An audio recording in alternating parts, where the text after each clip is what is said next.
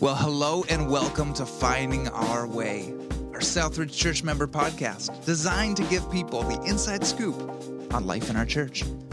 Here's our host and lead pastor, Jeff Lockyer. Hey everyone, welcome back to another edition of Finding Our Way. And uh, we are really excited for this month of July to be diving in, consistent with our Sunday uh, experiences, to an It Takes a Village version uh, where we hear from some outside voices beyond our church, people who are part of our extended village of support that we get to partner with uh, to try to help our, make our world a better place. And uh, first things first, I wanted to sit down with our mayor in the city of St. Catharines, Mayor Walter Sendzik. And so he was willing to sit down with us. Uh, mayor Sendzik, welcome to the podcast. It's great uh, to be able to chat with you. Jeff, thank you very much for the invite. Uh, this is a great opportunity, and I always enjoy catching up with you and, and listening to the podcast. And uh, this is yeah, a great opportunity for me. It's great to be here for for those of us maybe outside of St. Catharines or listening from you know way beyond yonder, uh, do you want to just give us uh, outside of being the mayor of the city of St. Catharines, uh, just a little bit of your personal background and history? Yeah, born and raised in the in the city, and so you know my my family goes back a number of generations and went away to school came back started a business was fortunate that i was able to to sell that business and then get involved with a business organization here in niagara uh, through the the greater niagara chamber of commerce. And through that uh, decided that there was an opportunity to to run for mayor and and in doing so was was was honored to be elected as mayor in 2014 and re- really gave me an opportunity to be a part of the changes that were happening for the positive in our community. There's a lot of great things happening in St. Catharines, but in order to achieve those things, you need a lot of people and you need a, a vision moving forward. And so, uh, from 2014 till now, I've had the great honor of, of being mayor for I'm in my second term now, Jeff, and it's uh, it's a great city with a long history and a lot of opportunity in front of it. So I'm very fortunate to be in the position I am. Hmm, awesome. Other than navigating a global pandemic, like what are you up to these days? What do you what do you do for fun? so uh, yeah, navigating the pandemic. It's these have been some of the probably the most challenging times of my life, but I, I, I do I do believe that uh, we are destined for for that which which happens to us and the experiences that we've collected along our journey uh, do do come to fruition in times where we may, may not be aware of something that's going to happen, but then they do happen. And I I do find uh, I don't know if it's fun or not, but for, for me it's it's well for me it's it's fun. It's it's going for a run, being out in nature. I see you, Jeff, on the trail. Uh, you're much faster than I am. And it's just an opportunity for me to separate myself from my position and uh, be more at one with my surroundings. And so when I do go for a run, it's it's more than just a physical renewal. It's a it's a mental and spiritual renewal as well. Yeah, those who are listening and need to know uh, uh, Walter and I live about a mile from each other, probably less than that, and uh, do see each other on the trail, sweating it out, cheering each other on as you know people uh, getting now up in in in years a little bit, and uh, it's it's it's funny when we're passing each other, sweat dripping. We barely see each other. We're passing by each other so quickly. It's like, oh, hey, how's it going? And I think you're and, the quick one, Jeff. You're the quick. I'm I'm slowly passing. I mean, I'm usually chasing a kid. That's why it's hard to it's hard to pay too much attention to you. But do you have any um, do you have any exciting summer summer plans? How's that how's that shaping down? Yeah, I think you know my daughter is going away to university, and and so we want to spend some time with her before she ventures off to university. So there's some some plans in the works there. Obviously, a lot of the stuff's up in the air in terms of being able to travel to places we may want to go. But I, I think it's just exploring our community, exploring the community just beyond Niagara, and doing some day trips here and there, um, and really it's um, this will be the summer where I hope we are able to get out and, and, be with friends and family in, in different unique settings, whether it's at wineries or heading out into Niagara on the Lake or you know heading into Port Colborne, just places where we can we can be with more than who we have been maybe in the past year. So uh, connecting with some friends that I may not have been able to connect with over the past year. So I'm looking to looking forward to those kind of uh, in those kind of connections. Yeah, there's a tremendous sense of optimism about the summer, isn't there? Yeah, there is. Um, well, listen, we're we're going to chat today about your favorite topic, the state of the city of St. Catharines, and and knowing that you also represent St. Catharines as part of Niagara Region Council, uh, we can talk about the region in, in, general. But before we do, you know, we mentioned the pandemic. How has the last year been for you personally?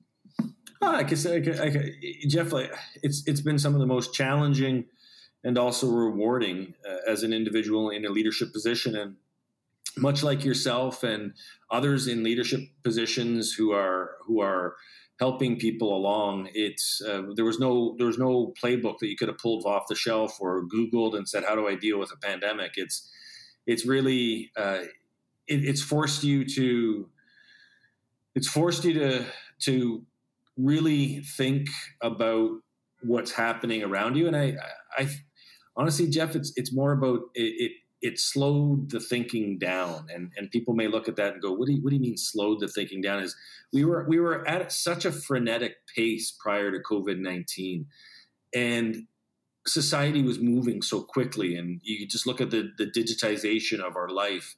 Things were moving at a rapid space, and all of a sudden, something like this just brings everything to a halt. And so, for the first little while, it was adjusting to that that halt and it was absorbing as much information and trying to communicate it with the broader community and hoping that you're doing the right thing. And what I mean by that is the distilling of the information, then getting the information to the broader public, making decisions about the city. It was all being done in real time. And there was nothing you could lean back on and say, well, they did it this way that this time when it happened at this time. And you couldn't point to, real previous concrete situations, you, you just had to trust your team. You had to trust your instincts, and it did slow. It things came to it, it, things slowed slowed down, and it's it's hard to explain and put it into words, but um, that that that redu- reduction in speed, I think, allowed us to be more more present and more cognizant of the decisions and how we were approaching the pandemic as the pandemic uh, moved from a month to six months to 12 months hmm. um, those were the those were the the um, that sort of learning that came from it and uh, mm. challenges but you know also great opportunity to to to learn um, skills that I, I may not have learned otherwise. Yeah, the simplicity of it was was kind of cool, especially at first. That the frenetic pace, like you said, slowed down. But you know, you're talking about simultaneously the the the rate of processing information to make decisions and not having a, a, previously existing roadmap. And I, I, feel like in in your context, especially dealing directly with health professionals, um, the learning was evolving Yes. And so even, you know, a, a, month ago type of type of information became so outdated so quickly that you were you were you were always kind of making it up as you go, which isn't typically the experience-based, proven, tested, uh, you know, systems of of collective decision making that leaders are, are used to. Certainly, you in a, a broader political sense are used to, and so that's that's got to have been super hard. You know, when you when you think about the challenges and even the learnings, like when you look back in the last year or year and a half, what what would some of those highlights be, either either from a challenge perspective or a learning perspective? Well, I, I think the the the challenge and the learning was the um, evolution of trust. Like you, you, we have a great team at the city of St. Catharines. We have a great team at the region, and you had to innately trust each other's decision making. So we had the information, as, as you said, was coming at you like a fire hydrant turned on. And as a group, we all had to absorb it and then figure out how to make our community safe and then figure out how to communicate that and, and bring people along. And so it was the greatest challenge communication, um, transitioning to a, a form of communication that was just starting to evolve, which is the sort of online um, where you're where you're you're using video technology on Instagram or Facebook or Twitter to get information to a large larger audience, and it was developing that level of trust, developing that level of of confidence, um, and also looking at the information and and and making sure that um, making sure that we were all comfortable with the information that we were sharing. And what I mean by that is it was it was it was dense information. It was medically based information. And so we had to we had to receive that and then we had to give that to the community in a way that it brought everybody so older adults young people um, people from different backgrounds so we, we had to think of the nuances of this entire pandemic from okay, older adults maybe not have computers, maybe they're not as computer savvy. So how do we connect with them? And with young people, you know, they're not reading the traditional newspaper, they're not listening to the the radio. How do we connect with them? And you know, people who have different languages or uh, English isn't their second language. How are we communicating with them? And it was really in real time, just trying to get everything so that people weren't falling through the spaces um, that were you know being left open in the communications gap and so those were the challenges and and it was um, also the the you know facing the reality that people were suffering either medically or from financial situations or from societal situations such as you know online learning for education or um, being in, in, in situations where the family dynamics weren't as strong, but uh, they were forced to be in that family dynamic because of because of stay at home orders. And these are all areas that we had to um, be aware of, react to, create create create solutions for, or at least try to manage. And it wasn't just my position, but it was being part of those discussions and tables to be able to say, um, these are the challenges that we're facing. How are we going to like? we have to address them. How are we going to do it? So it really pushed us out of our comfort zone. I, I believe it, and that that that that's a great description, Walter, of trying to go from being bombarded with you know medical, technical, sophisticated information, and build a bridge from like the modeling to the the resident, the citizen, and you know, both in a simple but also in a very diverse and, and applicable way. That's been, I can imagine, a, just a tremendous challenge. And, you know, on top of that, as you said, appreciating that you're navigating three crises in one, right? The physical health crises of COVID, yeah. the mental health crises, uh, yeah. crisis of isolation and, you know, online learning and things like that, and the economic crisis yeah. and, and the, the impact on, on industries. And so, uh, I'm just curious now at this point, you know, 16 months or so out of it, we've we've started to enter a, a bit more of a phase of reopening. How are you as mayor uh, just feeling about where as a society we're at these days? Well, I'm more optimistic than I was six months ago. Uh, I think what we're seeing with the the rate of vaccination, the efficacy of the the vaccines themselves, and the the sort of medical information that's coming forward related to how effective the vaccines are in terms of more of a long-term protection, you really do see that the the last stages we are in the last stages of, of what has been a, a long time of of of you know uh, just a long shift uh, of, of society and so looking forward um, there's a sense of optimism with you know a tinge of of caution, and I think that's how we have to approach the coming months ahead. Is we we've got the optimism that uh, we've we by by and large, based on the vaccination rates, are going to be beyond the um, the restrictions, but at the same time, we have to be cautious about the evolution of of a virus like this, and so you know it's it's the maintaining that level that maintaining it honestly jeff it's it's making sure that people see the the optimism of where we're going, but at the same time say, okay, let's not rush this. Um, let's just not shed away all of the the different um, practices that we've come to, to that have become habitual, such as washing your hands. Like it's good. To, it's just good hygiene, Jeff. wash your hands frequently. If you don't feel well, don't go out. If you or don't go to work if you're not feeling well. Wear a mask if if you're in a large environment where you can't.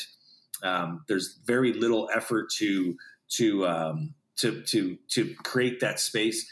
Even for the next little while, as we start to open up, um, let's just be a little bit more cautious so that we can we can protect against a, any kind of you know slight increase in in in something that may cause a concern. And that's where we are. Yeah. Yeah. Vaccines definitely feels like are the finish line but we're not there yet so yeah what do you what do you say in training you got to run through the finish line you don't you don't yeah. start walking towards don't, don't stop with 10 yards to go um, well let's shift gears then because uh, I, I know that a huge passion area for you, and frankly, a, a huge part of your campaign and your uh, terms in office has been related to this idea that you've had uh, around the Compassionate City Initiative. Uh, talk about how that's going these days and what's inspiring you lately with the way people are tracking. So, I've given a lot of thought to that over the last year, and um, I truly believe that the foundations that were set by creating the creating the conditions for a compassionate city. So the the foundation, the encouraging, the commitment to being a compassionate city really created the opportunity during the pandemic to in many ways test the resiliency of compassion. And trust me, it's it's been tested over the last 16 months. I hear you. And so what I have seen though is that there is so much more compassion in our community than I think we ever thought was was was possible, and it came from the small things that had happened over the past 16 months. It came from the big things. It came from people who um, got out of their comfort zone to provide support for those who were housebound, uh, to provide support for those who were going through significant traumas, people who volunteered for the dis- distress center, people who volunteered for the different shelters, people who got involved in community care. And, and those are all individual acts of compassion. And as a city, because we largely had to slow down our operations, at times we had to shut down operations. That that that way of compassion um, wasn't as forthright and at the front of center of the city as, a, as an operation.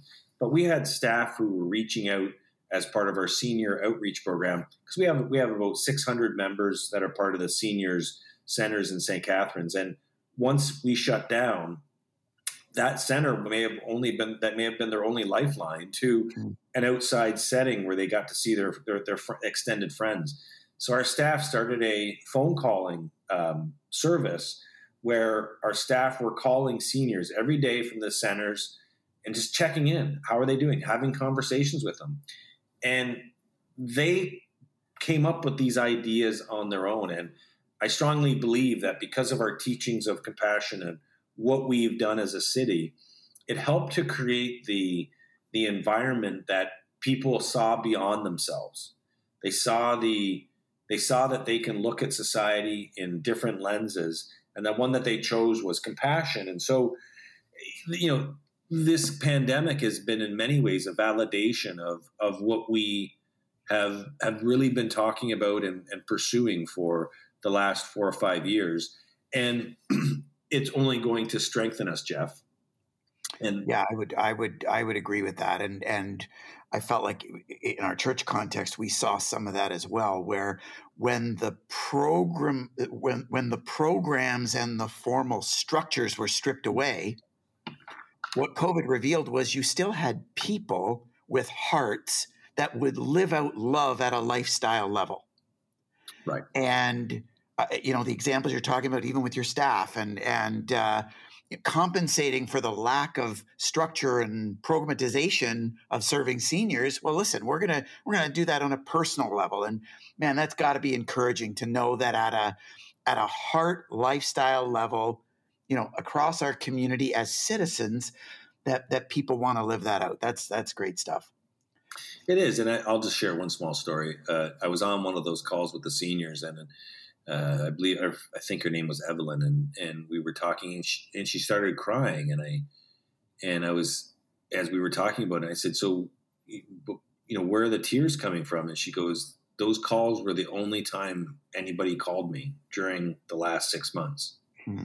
Her family, she you know, she she was a widow, um, didn't have extended family, and and it really hit home because I'm like, wow, if if we hadn't done that this individual would have not had contact potentially with anybody for long periods of time. Literally, and if not me, then who? Yeah, yeah. yeah. That, that was that was a that was a that was an interesting like that was a, a heartwarming exchange at, at the yeah. end of it. That's super encouraging. Hey, um, I know that one aspect of your compassionate city work has been to raise the profile of diversity and inclusion. Yes. So coming out of June, we just finished Pride Month, and uh, recently you were part of delivering a, a crosswalk to celebrate LGBTQ plus people in our community. Talk about how that's been going. That uh, has been amazing. The, the, first of all, the committees we have an anti-racism committee, we have an LGBTQ2 plus committee, and we have a diversity and inclusion committee, and all three have different work plans that they're they're they're working on with the city to better to better design and inform and create stronger policies. And, and one of the outcomes was the LGBTQ2 plus um, crosswalk for, for Pride Month. And, you know, it was, it was, it was so heartwarming to, to see the stories when we, when it was unveiled. And then there was a, an act of vandalism uh, that occurred on the crosswalk. And again, go back to a compassionate city. And it was interesting because we could have either focused on the damage or focused on the out, out, outpouring of support yeah. um, once the damage occurred. And and I got to say, like the the amount of people who, who who contacted me personally and said, "Look, I I don't know what it's going to cost the city to repair it, but can I help contribute?" Um, I've got friends who are in the LGBTQ2 plus committee community, and um, I just want to help some way. I want to I, I want to I want to be a part of, of something like this. And, and it was, you know, we often get caught in the negative. We often get caught up in that negativity, the, the, the, the you know, the ones who don't want to build inclusivity that, that want to keep oppression or that sense of privilege. Uh, they want to keep those imbalances as part of our society. And we, you know, we can get drawn into that negativity. And I think what, you know, the last month has, has, has really brought to the forefront with the indigenous, uh, the, the, the, the, the uncovering of, of the mass graves and the unmarked graves for uh, the residential schools for indigenous community.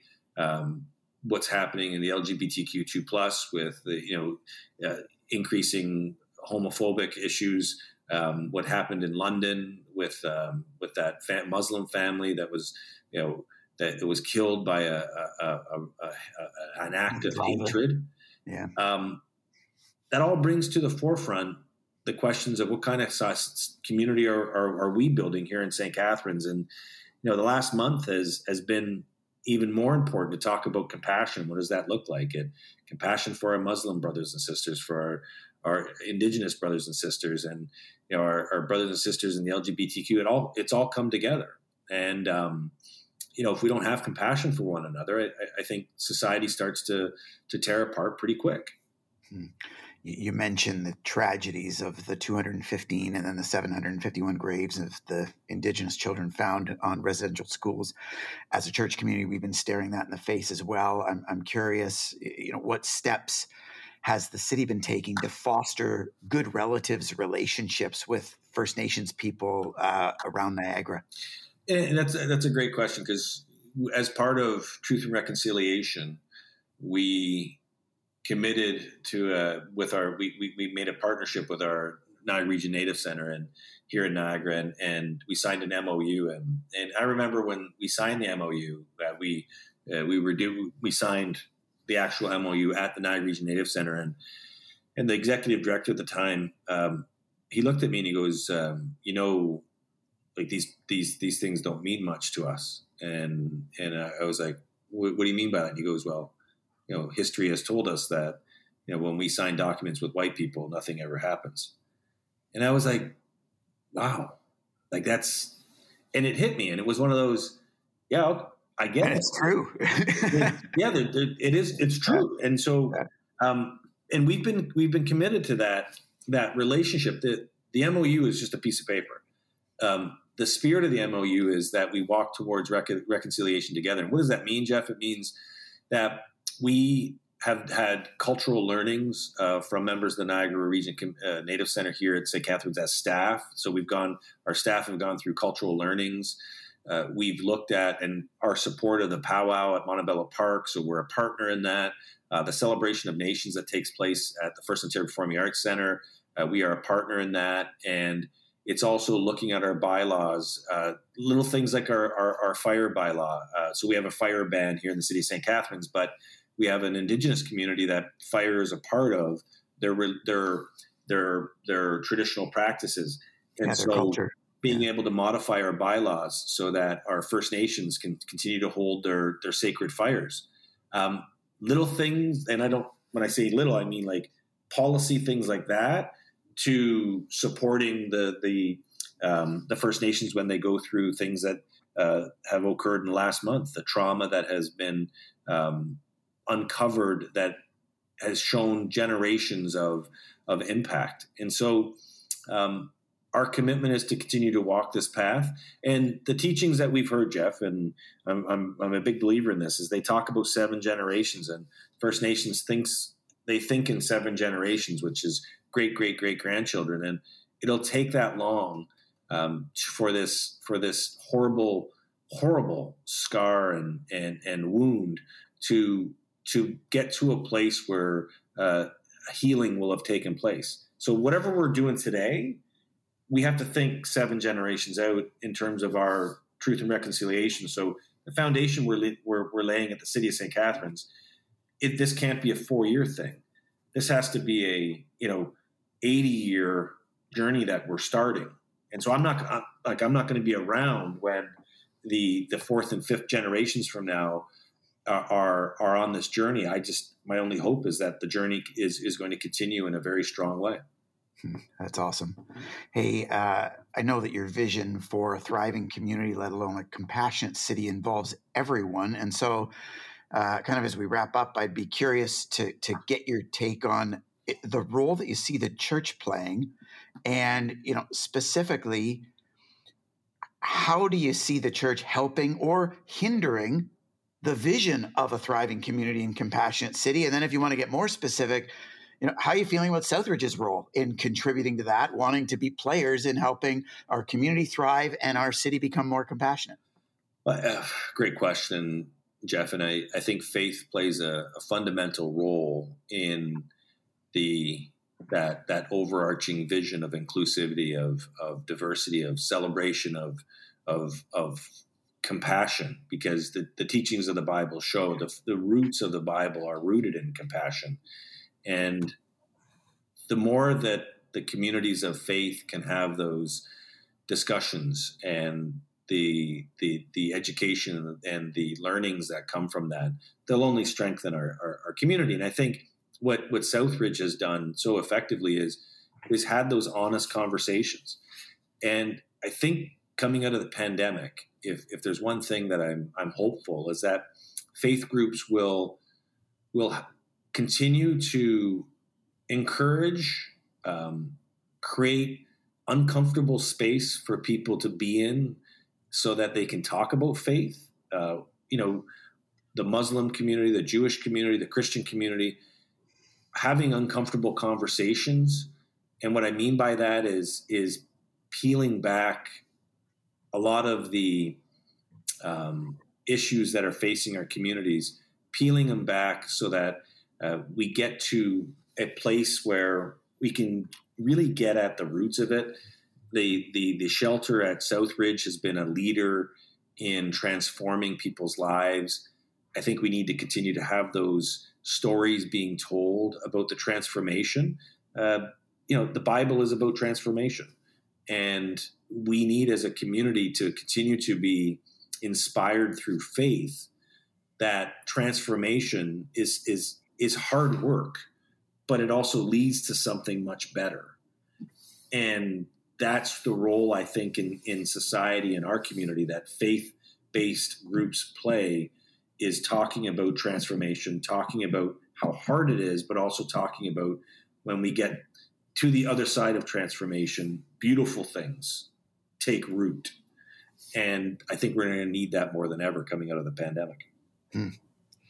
Walter, that was like preaching level, just so you know. Um, you know, around here we, we talk about the the legacy of Jesus and the the way of life that we understand him inviting people into, you know, to, to have this impact or this legacy of comfort to the afflicted, to the affliction of those who are otherwise comfortable. And to hear your description of the, the the journey of transformation and how essential it is to engage in uncomfortable conversations and really just like exercise you know you and i running on the trail like to go outside of your comfort zone to be changed yeah. Um, that, that, just that was a terrific dis- description of that. So, um, it, Mr. Mayor, I will give you one final shot if you've got any uh, closing encouragements or challenges to our listeners when it comes to us personally at a lifestyle level and all of us together uh, contributing to a thriving, compassionate city and region?